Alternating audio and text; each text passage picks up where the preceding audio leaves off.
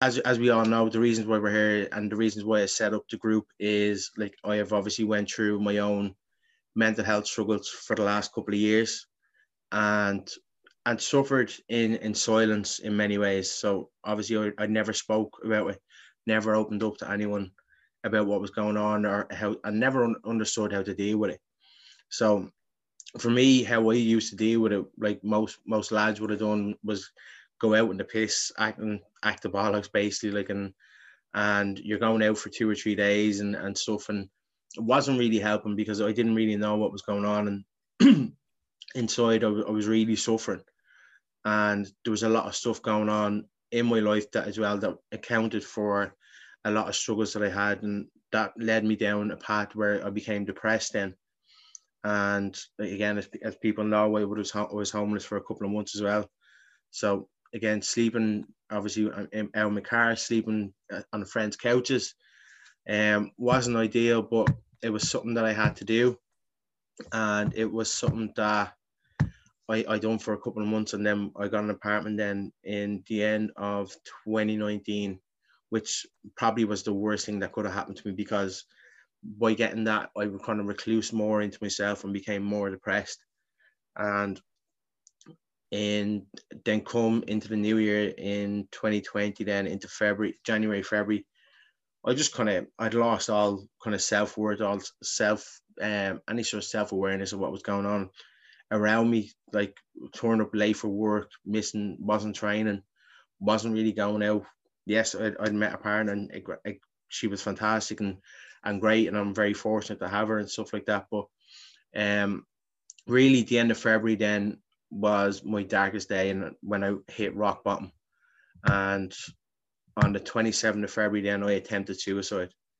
And I'm, I'm very fortunate that I was unsuccessful in that attempt because from that day on, it, it gave me a wake, a wake up call to know what was going on and to finally get some understanding of why what had happened and why it happened. And I, I always say I was very fortunate that I had very close friends and family around me to support me and, and guide me in down the right path. And that with the help of the professionals being in Pieta House for the initial couple of weeks afterwards was fantastic. They were exactly what I needed initially because they gave me that understanding. They helped me feel I could I could understand why why it had happened and just the feeling so I didn't have to feel that again. And then it wasn't until during the summer then when I met a counselor and we really broke down into the nitty gritty sort of stuff and when I really started to understand of the reasons why it had happened, why I had felt like that.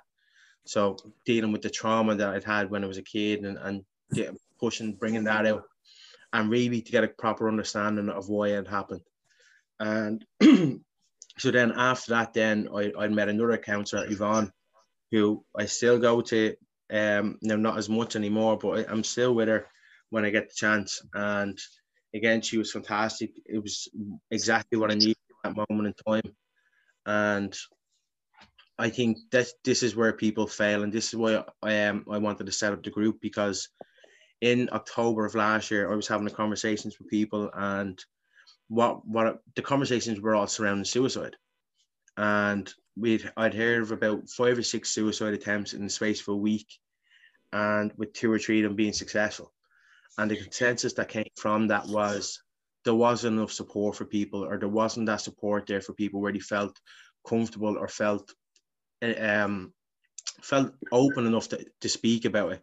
They were embarrassed by the, the issues that we were having. So it was I, I wanted to set up a place that people feel comfortable feel that can take that vulnerability away. It's a safe space for people and they know that wh- whenever they speak, they're going to be listened to and they can trust the space that they're in.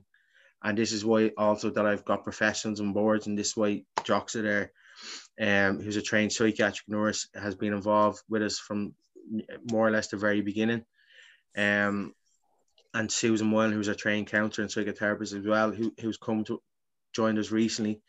Uh, but again, without these people on, on board these calls, these calls wouldn't happen because we they're, they're able to provide that professional care for people if they're actually triggered by anything um straight away and and they're always there for conversations afterwards and any sort of aftercare that we can do for people we try and provide. And, and this is why the group is here, is to provide that aftercare, to provide that care for people and create that community that they know that they can open up and not feel embarrassed and not feel vulnerable.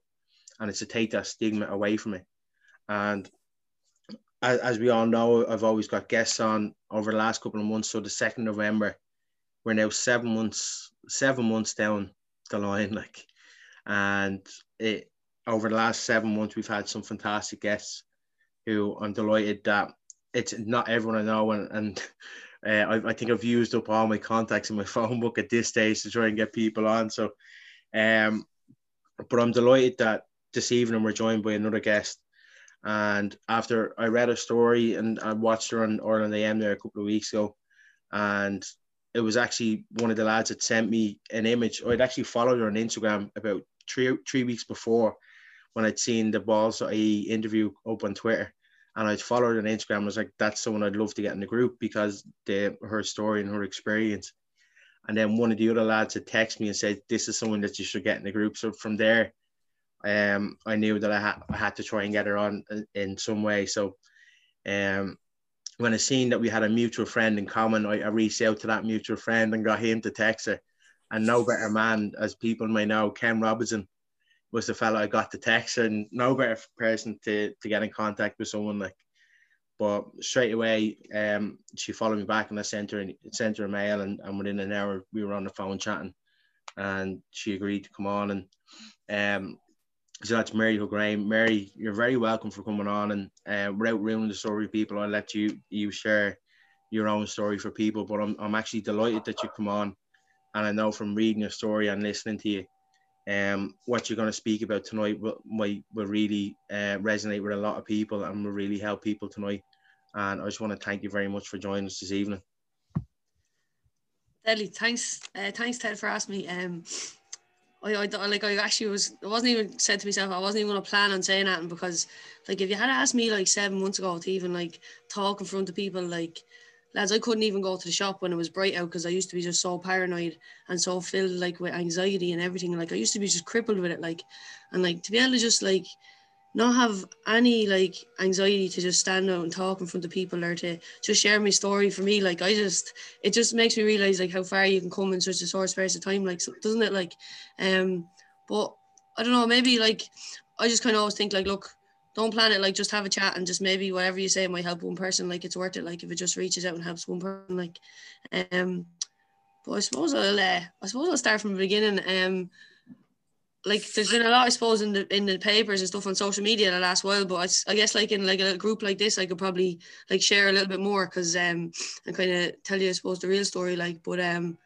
I grew up in Sallins um, in Kildare, which is just a small village. Um, I grew up with a, I have an older brother and a younger sister, and um, I grew up at home like, and I always just felt like when I was a kid, like I always just felt like I was different or something. I always just felt like I, I didn't fit in or I was just a black sheep. I just had this this head that I was just always different, like, and like home life wasn't great. Like I grew up in a in a home. My mother was an alcoholic, um, and I went through a lot. Probably, and my sister and brother with like a stuff with her that like you probably shouldn't have seen. And my father was forced to leave young when I was a kid, and um, he was actually sent to prison for something he didn't do. Like, and then got released on a on a suspended sentence, and we were only like six or seven. So like my whole childhood was just this big mess of of this, and it was a lot of kind of like hush hush, don't talk about things, and you were just growing up to kind of talk like don't don't say anything. Um and that's the way it was. And i just i had sport like i just sport was my outlet. Um it was the thing that just where i when i played sport like i was present and i was just able to just be me like and all the worries that were going on at home or anything else that was going on like when i played sport like all of that just disappeared um and I, I fell in love with like soccer and gal when I was young and I used to just grow up playing with the boys and I used to love that. Like, just I was different because I was the only girl. Like, and I used to just love it. Like, because the boys had always challenged me a bit, and um, I always just felt like I was that bit special playing against the lads, like being the only girl. And um, so when I grew up, like football was my main thing, like growing up. And then I went to I went to secondary school, and um, I fell in love with basketball, and I that was my first year, and I remember like starting to play basketball, and it was like just became obsessed with it. Like, um, and I always say like sport was actually like always my first addiction. Like it was just it was it, like it kept me alive, like and kept me out of trouble. Um, and I just became obsessed with basketball. Like, and I just I did everything like everything I could. I wanted to get a scholarship to the states. Um, I went through a lot then as a teenager, just abuse and stuff, and like that destroyed me. Um, and that was when I was about 12 or 13. And then I actually left sport because of that. And um, I just left sport and um, I was maybe 15, 16. And that's when I kind of first touched um, first touched drugs like and um, it was it was LSD and um, and E tablets and they were the first thing I, I touched um, at that age and it was the the first time that like I think I was ever like oh my god, all this noise and pain that was going on in my head, like it just disappeared. Um, because my head was just it was mashed from everything that had just gone on in childhood trauma, everything like that had been done to me and stuff. And I was just I couldn't deal with it. Like the the, the noise between my head, um, I just I couldn't cope with it. And um I got that release when I when I first took drugs, like, and it was like this sense of feeling of like of belonging or something or like that I, f- I fitted in. And I never had that before. And and like drugs gave me that. And only for a coach actually grabbed me back and said you're coming to play with my team here in Dublin and pulled me to a team in Dublin.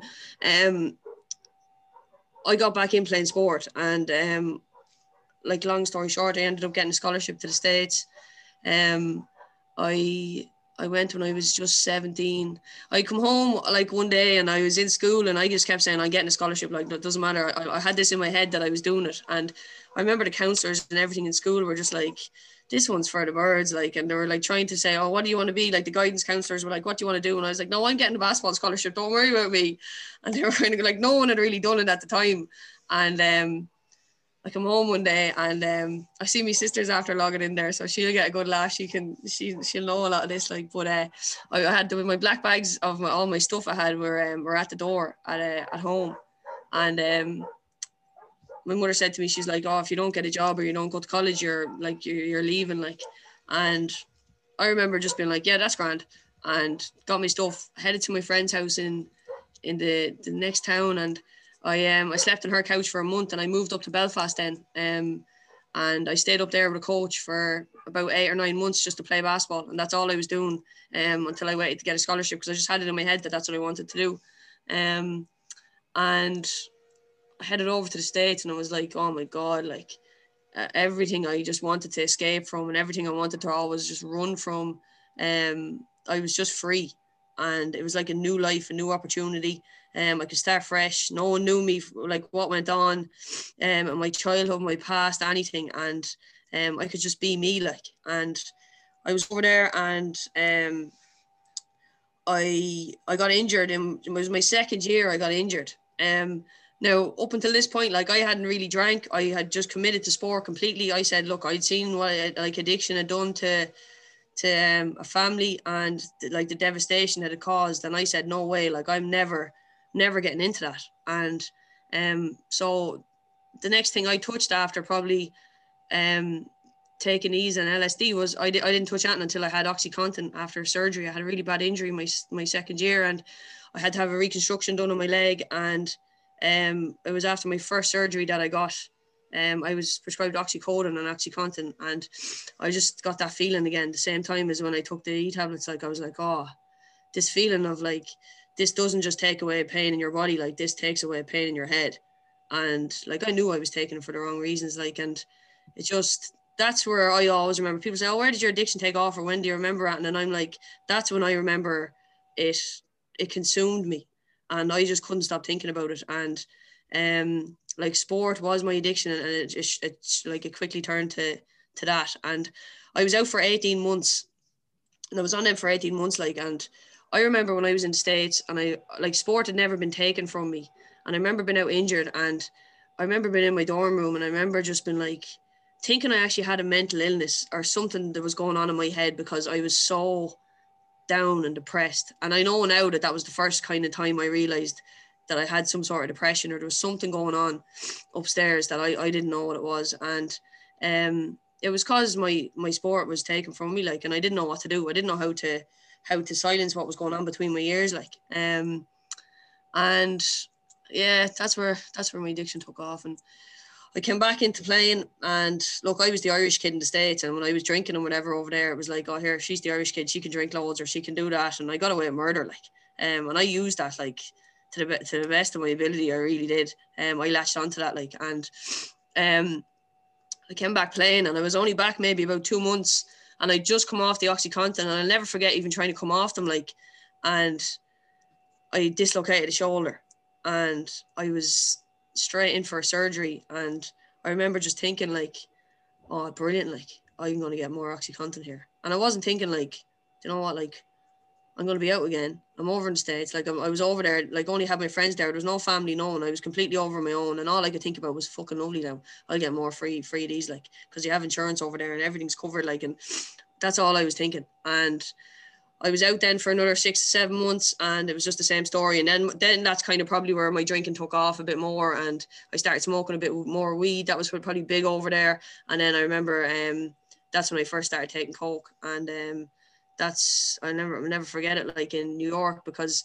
like drinking only worked for probably a certain amount of time for me like to silence what was going on in my head like and like I always just remember like being out with parties and like no matter what like even when like a room full of people like I was just the loneliest person in that room like and I couldn't understand why and like I'd be after taking like I was after being drunk 10 times over and taking loads of coke and all this and next of all I was just looking around and going, my, I just felt this loneliness inside me, like, like this emptiness, like, and I, I just can't describe it. Like, I don't even know how to describe it. It's just like this emptiness in you. And I knew that that wasn't right, but I didn't know what it was. Um, but I knew the only way to drown it out was more drink, more drugs. And then I came back. Um, I came back then after I came back one summer. I think about four years. I was in the states, and um, I have a little sister who I love to bits, and she's listening in. And I, she was struggling at home with the mother, and I know she was. And I said I can't go back. I couldn't leave her, like. And I stayed at home, and I kind of probably used that as a bit of a, well, look, fuck this. I'm after giving up a scholarship here now. I'm going to go to town, and I can do what I want. And I just always had fuck off written across my forehead. Like I used to love the fact that people would fear me, so they wouldn't come near me and they wouldn't talk to me or they wouldn't want to like be around me. Like I just like even playing sport and all, like I used to be just so angry and aggressive and I'd be getting red cards like left, right, and centre, like and I was just filled with so much anger. Um but I'd never ever spoken about it, ever. And um look, I grew up in a small village and we just I was moving from house to house and we were you were just having the crack. We were drinking Thursday, Friday, Saturday, Sunday, like the usual, like what what you what you do in Ireland. Um but like when people could probably stop on a Sunday, I couldn't, and I, I just I knew I couldn't, and I always had to go to the to the, the, the next session or go to the early house or I had to keep going, and um, I started hiding it then, and didn't want people to see how much I was I was drinking or how I was taking, and then people started to say to me, "Jez, you go easy on that bit there tonight?" Or and I'd start I'd, I'd come at them and say, "What do you think I have a problem?" Like I I'd be aggressive towards it, like, and the people wouldn't say anything again because like I, I'm covered in fucking tattoos. Like my tattoos were a defense mechanism as well to get people to stay away from me. Like I'm covered in them. Like, but I know now that's why I did it. But but I loved I do love them as well. Like, but it just it took off probably through my twenties. Like, and it was always just I was always looking for escapism in something. It didn't matter if it was drink, drugs. Didn't matter if it was cigarettes, food, steroids. I went through a point where I just took steroids for two years just because that was it. That would get me a kick down for a while, and that destroyed me. Like, it took me years to recover from that. Um, it was just always escapism and something else, and I always thought that like, even relationships and all, like I'd be with someone and I'd be saying, right, when this lad fucking finds out a bit too much about me now, he'll be gone. Like I was only in one and I was looking for a way out. I was just always running, always running, and I always thought like, I was running towards something and I was going to find something in my life that was going to fix all this and make me happy like and it was only someone said to me a few months ago and it just like that it was one of those light bulb moments that I was like oh my god. They were like um you you're not running towards that and they're like you're running from yourself. And that's what I always did. I was just always running from myself because I couldn't sit with myself. I couldn't sit with my demons.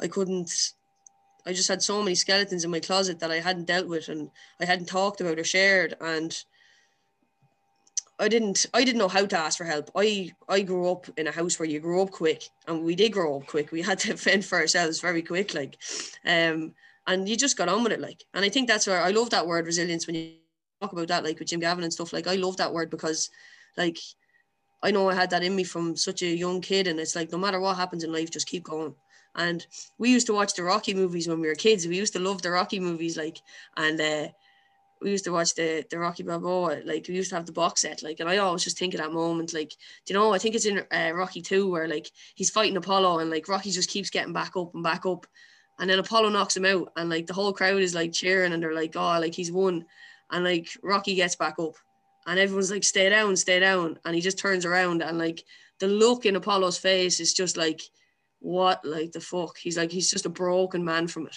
and he's just he's defeated there. And I always just think of that. I always say, no matter what happens, like there's always someone worse off. Get the fuck back up, just keep going, you know. Um, so like the end of my twenties, like say I had I'd isolated completely. You said it there, Ted. Like I was I was living in my car. I, I was staying on my brother's couch for probably about three or four months, like, and I I have a I have this beautiful dog. He's a golden retriever, and Bailey's his name. And you might have seen him on my social media, but that dog saved my life, lads. I swear to God, like. And like I remember just getting him as a puppy, like. And uh, my sister was there with me when we got him, and I remember just looking at him and like picking him up, and I was just like, oh my, like I never connected to anything in my life. Like I never, I could never feel like, you know, when people would be showing you like babies or you'd be at funerals and people would be crying, like I could just, I just always felt like there was something wrong with me that I couldn't connect and I couldn't feel. And I remember seeing this dog and I was like, oh my fucking God, this thing is so, so cute. Like, and I just, I loved him. Like, and it was the first thing I ever felt like that for ever.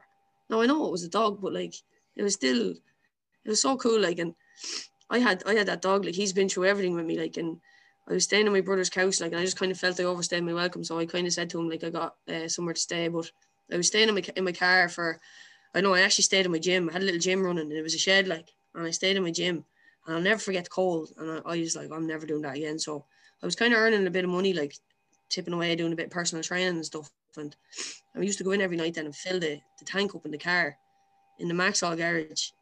And I'd leave the car running then at night. Like when you think about it now, it's just, it's mad. And I'd leave the heater on then. So I stayed in the car then for three weeks, like, because I wanted to be warm. And I did that, and the dog slept in the back seat. Bales, he slept in the back seat, like, and I slept in the front. And I, I thought, I thought I was happy out because I had cans and I had a couple of bags of coke. There wasn't a bother on me, like, and to me, like, God, that was it. Like, that was all right. And I went back playing football that year.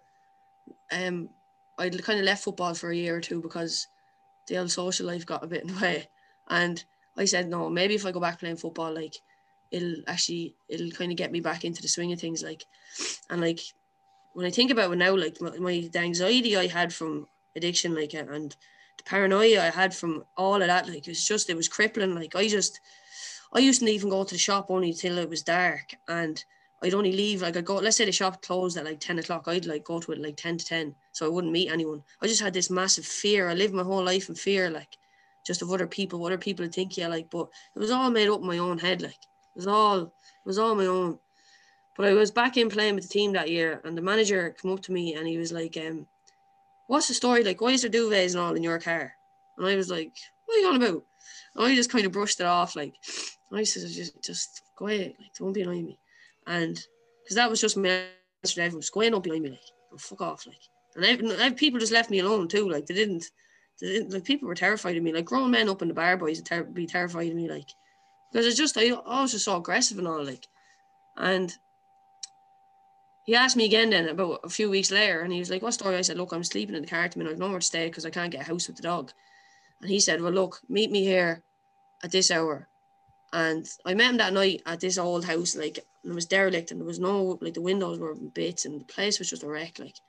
And he was like, "What do you think of this?" Like I was like, "Oh, it's perfect." I was like, "I love it." He's like, "All right, we'll do it for you. And we'll get going for you in a few weeks." Like, and I said to him, "I was like, can I move in there tonight?" Like, and he was I'll never forget his kindness. Like it was the first time anyone had been so kind to me, I think, in so long because I completely isolated at that stage. Like, and I was just like drinking and drugging just to get me through the day because the minute I'd wake up, all these noises in my head would start screaming at me and I'd be like, I couldn't deal with it. And I just needed something straight away. And I stayed in that house. He went off and he came back a few hours later and he had a mattress for me and he had a bale of briquettes and he had a fire log. And there was a fire in the sitting room and I slept in there on that mattress for months, like not a bother on me. And he came in and we did the house up as we went along and he was just the kindness of him. I'll never be able to forget it. Like, and I actually live in that house today and it's, we did it right up through the years. Like, and it's just, I'm living here today, but today, like it's a, it's a home. It's not just a house. Like it's such, it's a great feeling coming back to it. And I love it. Like, and I live here with my three dogs and, um, so that was 2016. Like, and like, I was just always going to train and like either I was dying, like I was just always waking up the next day, just going, oh, like don't, don't let them catch you out here, don't let them catch you out. Like I was used to try so hard that like I wouldn't get found out, like because I just felt like such a fraud, like, um, just wasn't been able to be honest with anyone. I was just always hiding. I'd show up literally two minutes before the session, get into the session, and get out there straight away, so there was no questions or anything. Like, um, and like I even I remember breaking a foot that year. I actually broke my foot that year I was coming into the gym and I like I was going to the gym like to do a class like I had to have like I had to take some cans I had to have a couple of lines. I used to be sitting in the car taking lines of coke before I go into do a class because I actually thought about myself like people actually wouldn't like me for who I really am like and I just couldn't go in and just be myself like I used to have this anxiety like all just this mad thinking in my head like and I um so like that year, like I was Jesus, it was just I was in the height of addiction in 2016. Like I really was like, and we I broke a foot like going into the gym then as well. Yeah. I dropped the weight on my foot. It was over like and dropped the weight on my foot. I broke my toes. And I remember being up the Curragh and I was like, Oh jeez, I don't think I can do the running today. And the manager was like, What's wrong with you? And I was like, Oh, I hurt my toe there, there a few days ago. And he's like, Show me. He's like, Jesus Christ. He's like, That's broke. Like thing was sticking out of my foot. And I'd been taking so much stuff I didn't even realise like but I and like I played a couple of matches that year. I actually think I played the All Ireland and everything with that. I think I played about six matches. And I remember like the remember the reporters and all coming over to me and they were like, Jesus, you're after playing that with a broken foot. And I was like, ah yeah, sure, it's grand. Like but sure the amount of stuff I was taking, lads. No one knows that. Like it's just I just felt like such a fraud. Like it's shocking when I think back of it. Like and like I won, we won an All Ireland that year. I won an All Star. I won everything that year, like, and I was just like miserable on the inside. Like, I was miserable. Like, I was, I, the following year, I hit a rock bottom in 2017 then, and I just, like, right through 2016, every single day I was waking up, I just didn't want to be here. Like, didn't want to be here. Like, and it had just been thoughts that I was like, oh, today will be the day. And all I just kept saying was, no, who's going to mind Bailey? No one's going to mind the dog. And, like, because I lost everything at that stage. Like, I just had my brother who I was kind of keeping at at a distance. He didn't know what was going on, and I I ended up losing the license. Then I was up I was drink driving the whole time. Like it was shocking. Like, and I remember being in front of the judge and remember the case getting adjourned even that day. And I remember going, "Oh, for fuck's sake!" Like, because it was adjourned for months and months. And then that day they were like, "No, it's only adjourned till the afternoon." So I went in next door. I went in. There was a pub called Kavanagh's. I went in next door and had eight points, and I came back in to the courtroom, and I was I was fluted like and remember I didn't even remember what the judge said to me until a couple days later that she was like, You're losing your license for three years and I'm fining you. She said if I you need to get into recovery and you need to get help like. And it took me another eight months of being out out in addiction like to realise that I needed a bit of help. And the end of 2017 I was just that was my rock bottom. And every single day I was waking up these feelings were getting stronger and stronger. And I woke up one day and said fuck this I don't give a bollocks. I'm doing it today and I'm 100% and I knew well what I was doing knew what I was doing. I was overdosing and I was driving the car straight into a wall in the middle of nowhere that no one would find me. And I was leaving a letter for the postman. So my brother or no one was going to find what was going on. It was someone else that was going to have to find it. Like, and I remember going that day. I said, I'm going to walk the dog once more. I'm going to bring him for a walk in the car. And I walked him out in the car and I met a man. There's like, it's no mad story to tell it. It's no mad, like, oh my God story. I just met a man and an old man. And he just said to me, oh my God, that dog is just beautiful. Like, he's just gorgeous and just that little small interaction with that man that day like for me like it just made me think oh my god like maybe maybe i won't do it today. Like he is a beautiful dog. And it was just like a tiny little bit of positivity that he was just nice to me. And like i was just so hard on myself. I hated myself. Like i hated every bit of myself like. And like i don't know what. I decided that night like i just said no i won't do it today. And like the next day i woke up and like I don't know what why like or what where it came from because I never thought, oh my God, there's a way out of this. I just thought like I was ending my life and that was it. I didn't think like, oh my God, there's actually a solution here. I didn't, I never thought that once. And then I just woke up the next day and I said, Jesus, maybe I have a problem with drinking. Like maybe if I actually stop drinking that, I might be able to think straight. Because I didn't know what was wrong with me. Like, and I picked up the phone and I'll never forget it because like I even get the feeling like when I talk about it that like anxiety, oh my god, the nervous feeling. Do you know when you're about to do something that's so out of your comfort zone and you're just like, oh my god, God. And like just to make that one phone call to ask for help because like I never asked for help in my whole life. Like it was like this pride thing. I just always it was always my way or that was it. I didn't have to ask for help ever. And for me to actually put my hand up and say like, you know what, like I actually need a bit of help here, like that was just that was destroying to me. And I'll never forget it. And I picked up the phone and rang a man, and I knew he had stopped drinking. I knew he had a problem. And I just said to him, I need you to tell me how to stop drinking. And he sat on the phone and talked to me for about two hours, like, and he collected me that night then and brought me to my first meeting in recovery, like. And I remember sitting there going, fuck me, like, these are all nut jobs. I was like, no, I hope I'm not staying here. Like, he collected me the next night and brought me to the same place and kept going and kept going and uh, until I found my way, and that's then where like my recovery started. But like at the start of that, like basically I wasn't able. I had to stop drinking, stop taking drugs. Uh, I went to the doctor. The doctor sent me to a psychiatric ward in the hospital, and then they put me on tablets. And then I was trying to come down off everything, like and sure, like all the noise in my head was still there. Sure, I relapsed straight away, like and look, I relapsed for three years because I kept fighting it because I couldn't deal with what was going on in my head. I couldn't talk. I hadn't talked to anyone, like hadn't shared everything that was going on with me or hadn't spoken to anyone. And last year, like I just I'd relapsed really bad again. Like I was constantly relapsing. My probably tablets took off more in my recovery then because I just I could hide them more. Like and um last year, like I just I was like, Jesus, you ha- like you're gonna have to change everything here. Like you're getting nowhere. Like you're gonna I was in a worse place than I was in 2017. Didn't want to live again was crippled with anxiety. Like the anxiety and the feeling had just been out of your body. Like I just I couldn't deal with it at all.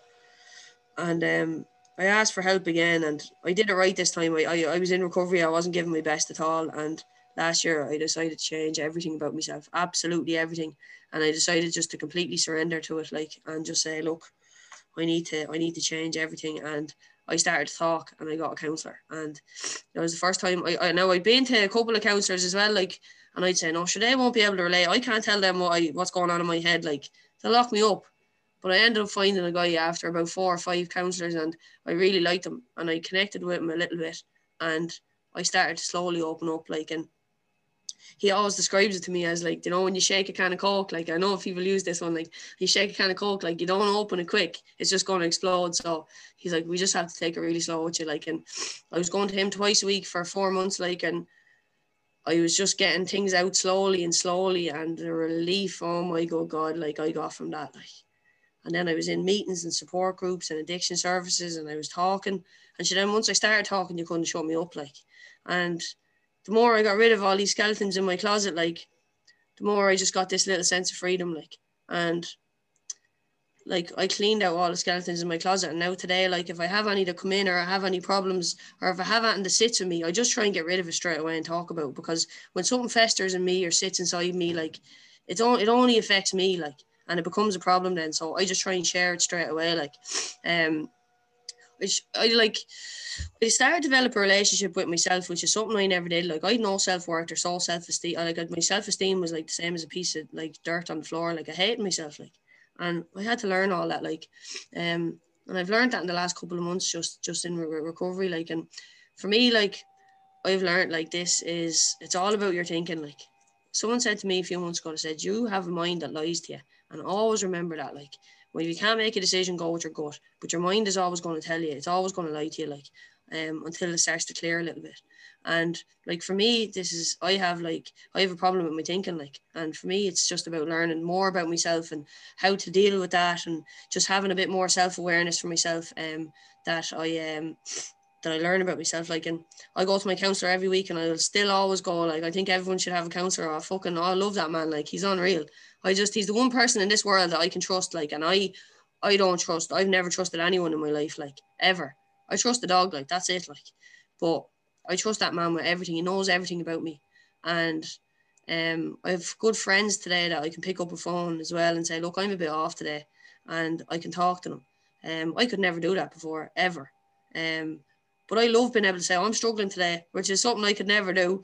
I'd just be like, oh, I'm fucking, I'm super strong and I'm this big hardy one and there's nothing wrong with me.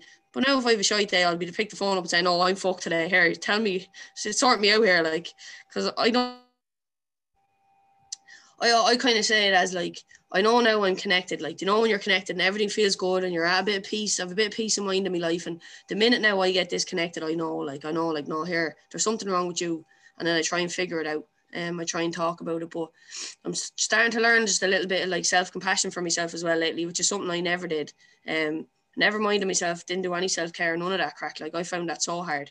Um, but I'm starting to do that now the last little while, like, and just being able to even say say no, or like I used to, try and please everyone just because I I thought like oh they're gonna find me out here, but now just being able to say no and um been able to kind of set boundaries a little bit. Like I found that's helped me loads. Like um, and I used to be such a reactor. Like I like if someone came at me, I come back at you and I just knock the head off you. Like I wouldn't think about it. Like just react straight away. Like I wouldn't think about it. And, and I used to be just so filled with anger. Like and like now I have this awareness like that. I'm able to just like if something happens, I'm able to just take ten seconds and just be like observe the situation, like see what's going on, and then just respond to it. Like you know, I don't react anymore. And for me to be able to do that's a miracle, like because even there, there was something yesterday, like, and someone came at me, and all I wanted to do was just grab them by the throat and just like throw them out of my house. And I was just sat there and I said, Yeah, that's grand. And like for me to be able to do that, like, it's just that's serious growth for me, like, because I just used to be so filled with anger and I don't have it anymore. And like, look, I know every day I wake up and like I have demons. Some day some days they're way louder than others, like, but I know that I have everything I need now to like to deal with that. Like, and it's it's my choice whether I let them chase me or, or they chase or I chase them. You know, um, to me, like I try and improve myself every day. There's no like there's no medium ground. Like I try and either move forward and like for me there's no there's no medium ground. You're either moving forwards or you're moving backwards. Um, so every day I try and say, right, what am I going to do today to improve myself? How am I going to help somebody else? And um, just try and do the next right thing, like and just live an honest life. I had to get honest, like I couldn't couldn't be honest lads at all. And like I still suffer with anxiety terrible bad, like I like and I know that's it's just something I'm I'm trying to learn a bit more about. Um, but I used to just run from it and get worked up about it. Now I'm kind of learning to sit with it a bit and just be like, oh, how are you? How are you getting on today? It's here, and then it's it's slowly disappearing a little bit, like. But being able to do that, like, because I used to be crippled with that, like, crippled with. It. Oh my god, and, I, I'm not so much anymore. But it's still it's still early. Like I'm still very early. Like I'm still only six months clean and sober. Like, but my mental health is just like it's. I don't have that emptiness inside me anymore.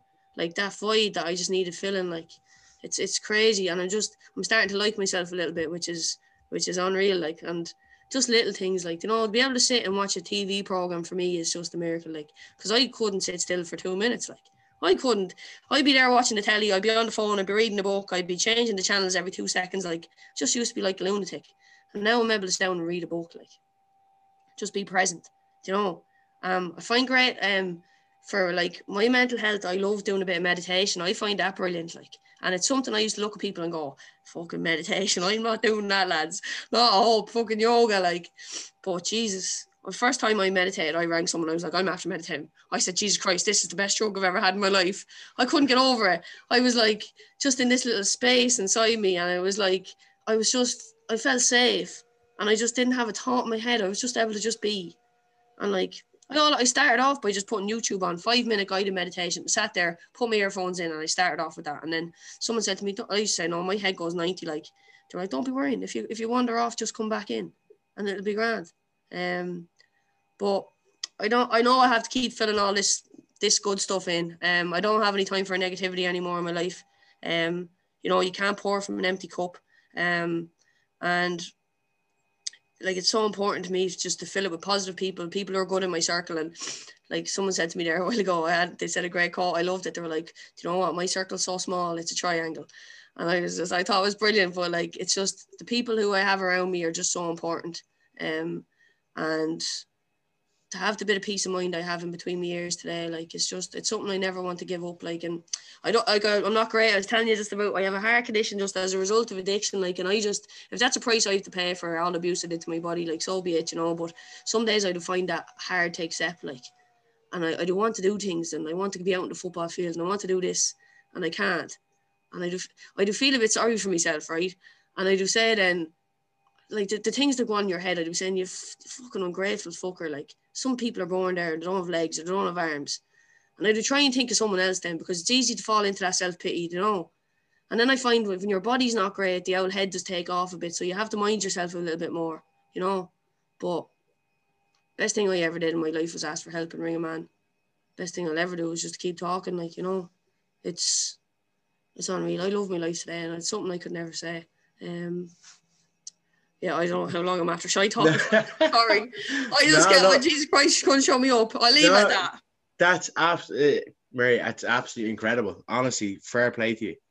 Um, and I, I'm speaking just for myself here. Like, I can relate to that so much. Like, um, yeah, I, I can relate to that. I can relate to your story so much. Like, a lot of what you're saying resonates with me so much because I feel like I went through a similar story with you um, but when I look back at everything that you were saying there, it was similar to everything that I done, like whether it's going out partying, all that, all that acting the bollocks, like when mm-hmm. and you're you're in a room and you're you could be out for two or three days and you're just like, what the fuck am I doing here? Like I'm on my own. Like you don't want you don't want to be there, but at the same time, you don't want to go back to the realization, the reality. Like you you don't want to come back to reality. And I think it, it is incredible to show the mental strength that you actually asked for help because I, I didn't I didn't get the help until it was too late unfortunately. And I had the warning signs beforehand like there was warning signs there for me where I thought about just putting the car straight into a wall. And I again like like you're saying sleep in the car and I I sobbed after it happened because I didn't do it. But the next morning I just woke up and went straight to work. Yeah. yeah and without and that that should have been a warning sign whereas you you were able to ask for help and yeah, as as people said, we've had people on here. You're gonna have your slips, um, but it's how how far you slip is the question, and how far can you catch yourself. Like I remember we had Colin McCarron on there a couple of weeks ago, and he was one who said, like people are gonna have your slips, but it's how far into that slip are you gonna are you willing to let yourself go, or can you catch yourself and, and recover from that? Like it's always like you can always take two steps forward, one step back but you're never going to go back to the start of where you are. You can always move forward again. Like, so it, it's like building blocks. And I always say it like, and it, it, the best piece of advice that I was given, the strongest place anyone can start at is rock bottom because the only place you can go from there is up. Yeah. You know, and like there are a couple of great, like someone there great saying your mind can your mind can lie to you, but your gut will tell you the truth. Yeah. So it is it is a fantastic saying like and it is it is it can be so true like and I, I just find it incre- incredible. And, and look, obviously, the health issues coming from uh, like uh, obviously come, come stems from uh, years of, of abuse and stuff like. But look, we hope you get you get the all clear, and it doesn't have it doesn't stop you from doing what you're doing. Like, do you know what I mean? And I, I do wish you all the best. And honestly, I want to say thank you from the bottom of my heart for coming on. And, and I know listening to you, it kind of triggers me a, a little bit as well. Like, but look, it, it, it it's great. And as you're saying, I that circle of friends that you have, mm. I had to let people go from my life because they were no good for me. Because and and even to this day, they're still doing the same things that we were doing three years ago, four years ago, yeah. and I'm just no interest in doing it. And I I'm I have a new I have a, a group of friends now where I'm happy. And like you, you're making making the phone calls saying I'm actually not feeling great today, and and that's that's what's really important. It's opening up and now, again, like everyone says, it, it's a day by day process. You're learning every day, and some days you still keep things to yourself, but the majority of the time you are opening up and you're trying to trust the people around you. And I think it comes back to that trust. But no, honestly, it's really incredible. And I, honestly, I, I just I can't say anymore. And I just want to see if, if anyone has any questions for you. Um, again, they can to jump in there and ask ask away. Um, I know one one of the ones like was the how long have you been sober, but you obviously you actually answered that uh during this. So you you what you're sober now about six months, is it? Yeah. I think October 16th. That's my, I'm going to get the year. That's my goal. My sister has my, my chips. I give my sister my chips. Happy, uh, does she, she's still there, is she? Yeah, she's still there. I'm here. How are you, Claire? hey. You all right? I'm listening in. Yeah, I have them. Very proud of her. Um, I wasn't even expecting to say anything on this. I didn't think you were going to ask questions, but yeah, so proud of her Moll and laughing at the story amongst the madness, the black bag story. You know, every day you come home and the bags are packed. And you're like, right, fuck this, we're out. Come on, yeah, where are we heading to next? where are we going? But you know, the abnormal became the normal. But Moll was our trooper amongst it all. You know, she kept me, she kept me sane amongst the madness. Anyway, so yeah, lucky that she's here today to share the story. Yeah. Chizzy. Fair play, and, and thanks Claire for, for sharing us. And we might get you on back on again. You can give us the real story that uh, Mary doesn't want to say. For sure. um, question there for you: When did you say enough was enough?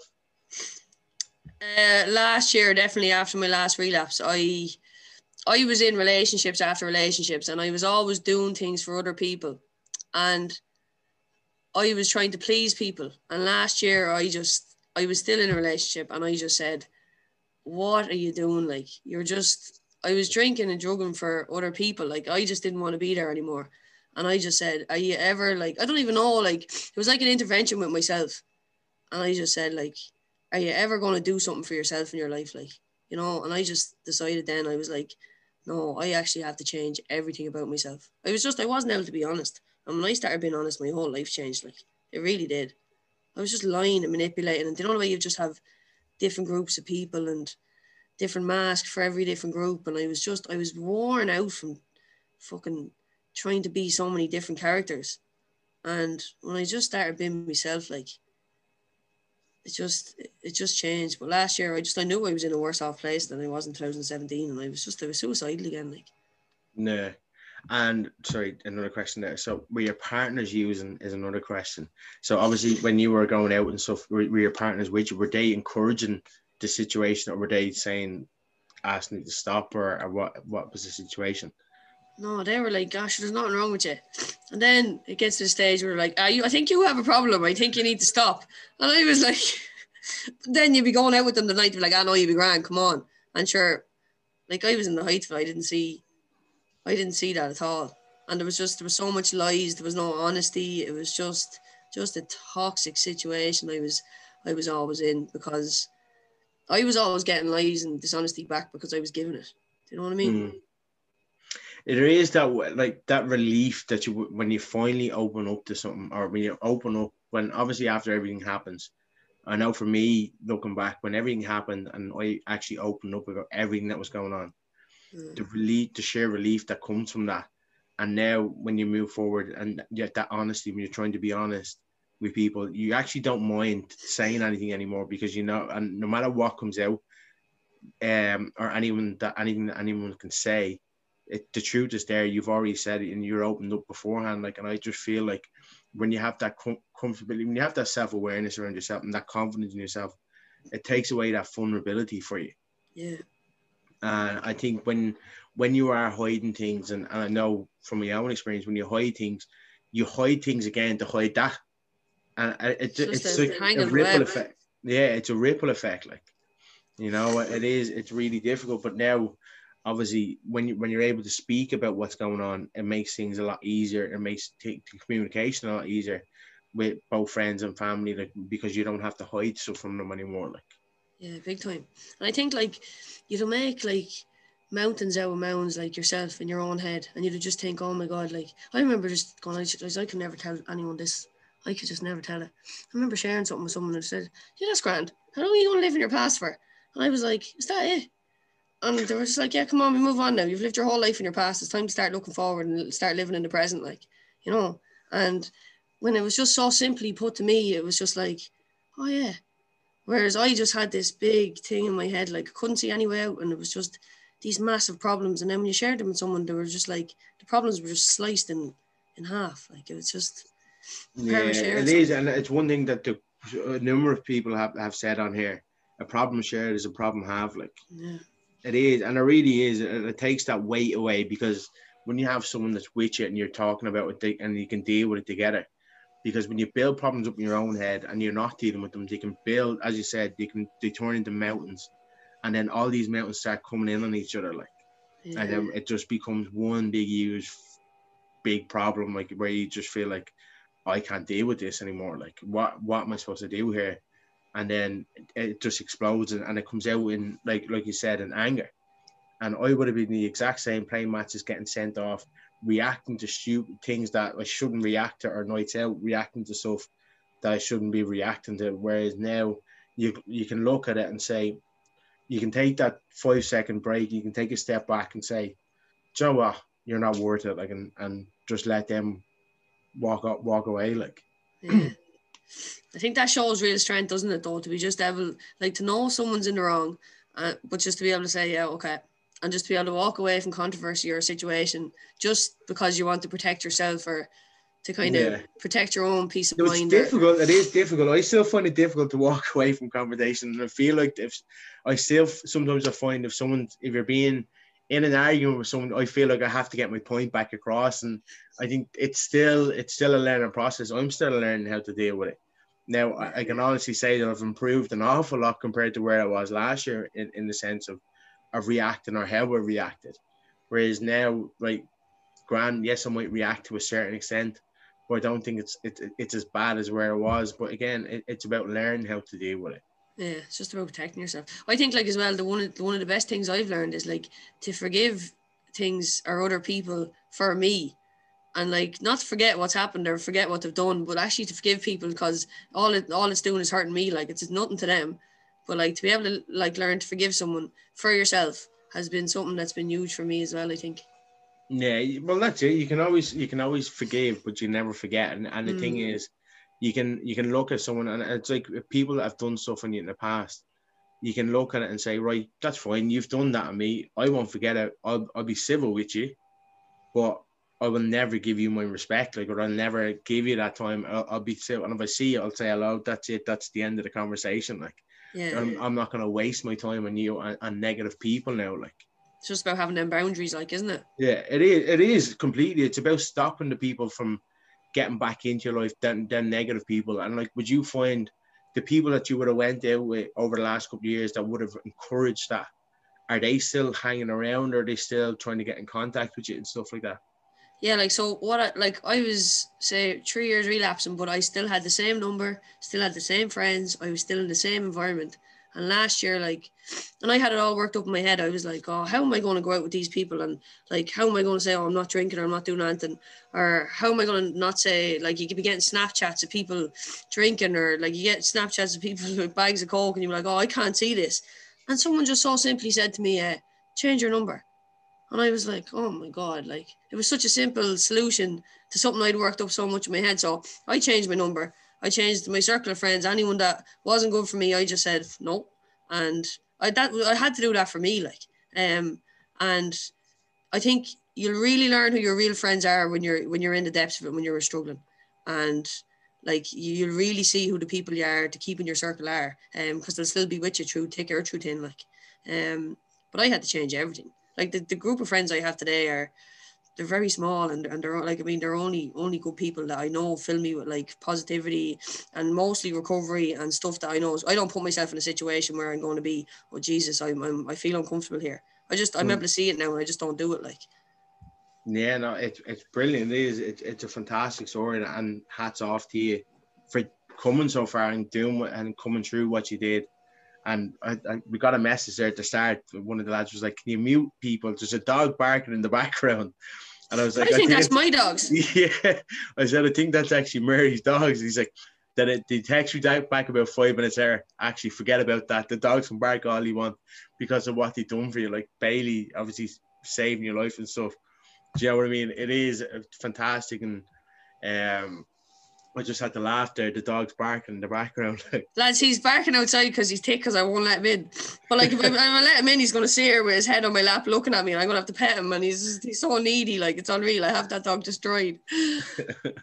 Josh, do you want to say it? Yeah, I'll just say a quick word. Just, um, man, what an unbelievably powerful story. I mean, um, I, just on Tuesday night, I just spoke about um, it's been a, a, a, tough week for myself, um, where my one of my best friends took his own life, um, this Saturday four years ago. And um, listening to your story, I know Ted, has, as he said, has lived it, and um, I kind of lived it as a, as a as a best friend, trying to help a, friend that didn't get through things. And I just like your, your story is so powerful, and hearing you speak, I mean, how you're going to relate to teenagers and adults sharing your story, like you're, you're definitely going to help more than one person. I mean, I I'm just so happy that you're you're you're still here. I mean, I couldn't imagine anything worse than your sister Claire there or your family or your circle of friends having to prepare for a, a, darkness into light story tomorrow to to remember you. So like just keep putting yourself first.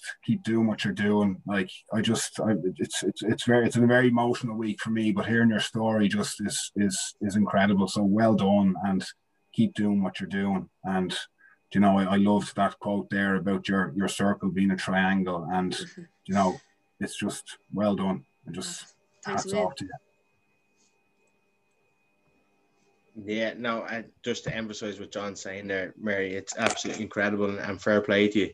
And fair play to your triangle as well, because I know I know what a triangle is, and I think that's what um and some, sometimes you have to learn that the hard way what you have around you, like and to get to that stage where it is a triangle, you have to go through the, the hard stages where you have to cut people off, you have to stop chatting to people, like, and you have to take yourself away from situations where it, you're going to fall into old habits. I think, and and sometimes it can be really difficult to find to come out of them habits. But I think when you have the right mindset and again the right counselor, it's it's find that right counselor, that relationship with someone that you that you can trust and open up to, and yeah, you'll have a laugh and a joke, and they'll they'll, they'll share the story with you, and you can empathize with you which is really important that when you can actually open up to someone um that pushes you to be a better person because you know then that the, you're always going to be listening to and you have someone there that you can trust. And then when, when you have the people in the triangle then like like when you're saying like what I do making the phone calls to people during the day saying look I'm struggling here. And it, it's it's the old saying that that's taken away from with this triangle that you have there if you ring them and say oh, I'm, I'm struggling here they're not going to turn around like what what they used to say is right. Come on, let's go and get a drink, or let's mm-hmm. go to the pub. That's gone now. Like it's right. Let's go for a coffee. Let's go for a walk, or let's have a chat. And that's it's changing the mindset around it. It's changing your habits, and it, it is. It's you using the positive habits now, and using positive mindset and, and positive language that when you're speaking, and which is also helps the recovery. So, um, but no, honestly, fair play to you for, for sharing this evening. Um, I knew it was a good story. I'm delighted that you went into more detail for us. Um, so I'm actually delighted for that, and and, and Claire as well. Thanks for joining us as well and filling us in with a little bit more information uh, to do. But um, if I, I could, I could tell you a lot more stories, but I'll, I'll keep it quiet for now. we'll get it, get you back on again some night. You won't? We'll do. Well, yeah, we'll definitely. We'll, we'll get on again for sure. well done, uh, Mom. Very proud of you.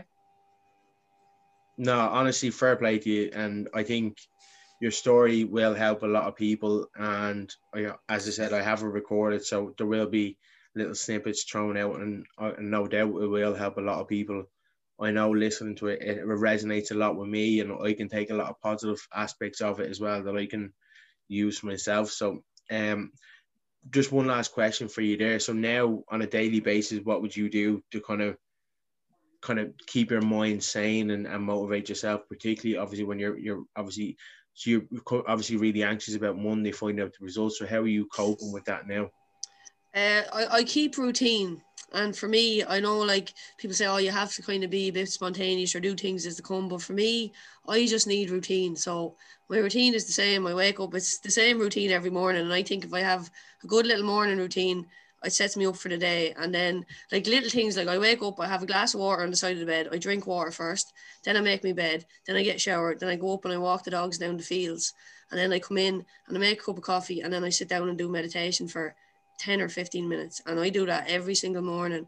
And it's just something small I do, but that that grounds me in the morning because even if I wake up and sometimes my head takes off, like when I do that bit of meditation, it just makes me realize that, geez, everything that's going on in my head is so irrelevant. Like I just like to be able to find that little that safe space inside myself where I'm just able to be and just listen to some soft music. Like I know this like even for me to say that, like it's just mental, like it's just so mad. But like I just I, I have to have a bit of routine and walking the dogs is a little is a form of that as well. And um just I do like even putting makeup on. Like I wake up in the morning and people say, Oh, you don't need to put makeup on. Like, well, that makes me feel good about myself. I'm gonna put my fucking makeup on and put my lashes on and do my nails if I want. Like, do you know, if I want to do a few little bits to make myself feel good. Um, but little things like that I, I over. And um the gym is brilliant now for me. I just find being able to go to the gym and do a little bit. Um that helps as well. But um I think being able to realise when I need to just sit back and take a break. Um, you know, and just say, like, to be able to say no. And if someone asks you for something, just say no. I don't, I don't need that. I need to actually just chill out here for a minute. Um, that's all self care, you know, all that kind of stuff. Yeah, and, and one last thing then before we finish. Um, I know obviously, and it's something someone asked there. I know from my own experience, when the people that you would have hung around with before, the people that you would have been out going out with partying, when you start to try and better yourself, you get the negative comments, right? The negative uh, conversations that they're having or they're talking about you and stuff, because people hate seeing someone do well or that they know themselves need to change. So sorry, people never want to see someone do better when they know they should change themselves. Yeah. And did you find that in your in your recovery, any at any stage or even now, do you find that the people that you were with before are trying would try and bring you back in or would slag you off because of what you're doing, even listening to the soft music and stuff like that. Like, see, like any people that I've had that I know hmm. probably that are saying that kind of stuff or, or they're talking about it. To me now, I just say it's none of my business, and I don't I don't care about it. Um, the people that I hung around with and said the drugs and with, like, all I've got from them, like people have they've reached actually out to me and said, Jesus, look, I'm actually going to ring and ask for a bit of help or I'm actually in recovery six to eight weeks. And I was like, oh my God, like there has been so many people I've actually used with and they've rang me saying, how do I go about getting help? Um, the people that I know that like said I haven't reached out to me and you know they've been negative, it's none of my business. I take care of my side of the street and that's all that matters. Mm. No, honestly, brilliant. And again, I I'll, I'll, con- I'll continue this conversation with you another day when I, I'll and we can chat more about it. But um, for tonight, I think we'll leave it there. Um, Mary, thanks very much for joining us. Honestly, I really appreciate it. Um, I'm, I know a lot of people will take a lot from it, and I know I'll take something from it as well. And the reason I usually take notes um, when I, when I have a speaker on, but I think tonight I'm glad I recorded it because it'd be definitely one that I want to look back over, and I will kind of take a few pointers away from myself and I must find out the soft music and, and the, the mindfulness. I I'm gonna send you a meditation now. yeah. We we actually we've done it a couple of times now on here. Um when I had we had Pat Divilly on and we had uh Jen Healy on and both of them done the meditation at the end and it was, it was really enjoyable. I know I enjoyed it. I nearly fell asleep during one of them. Like, do you know what I mean? Yeah. It is when you when you can just relax and stuff. Um, but yeah, no, send me on the meditation absolutely, and I'll, I'll give it a go. I'm gonna send um, you on a good guy. Yeah, perfect. And if people want that, I'll send it on to them as well. But Mary, honestly, thanks very much for joining us this evening, and I wish you all the best, and I hope the results go well for you now next week. Uh, thanks, Ted. Thanks for asking me to come on. No worries at all. Honestly, I really appreciate it. Um, and uh, one of the girls is texting, "What a turnaround! Incredible story, and such a role model for women's sports." So, um, you should be very proud. So thanks, there you go. Thanks so much, lads. No, thanks so, a million, Mary.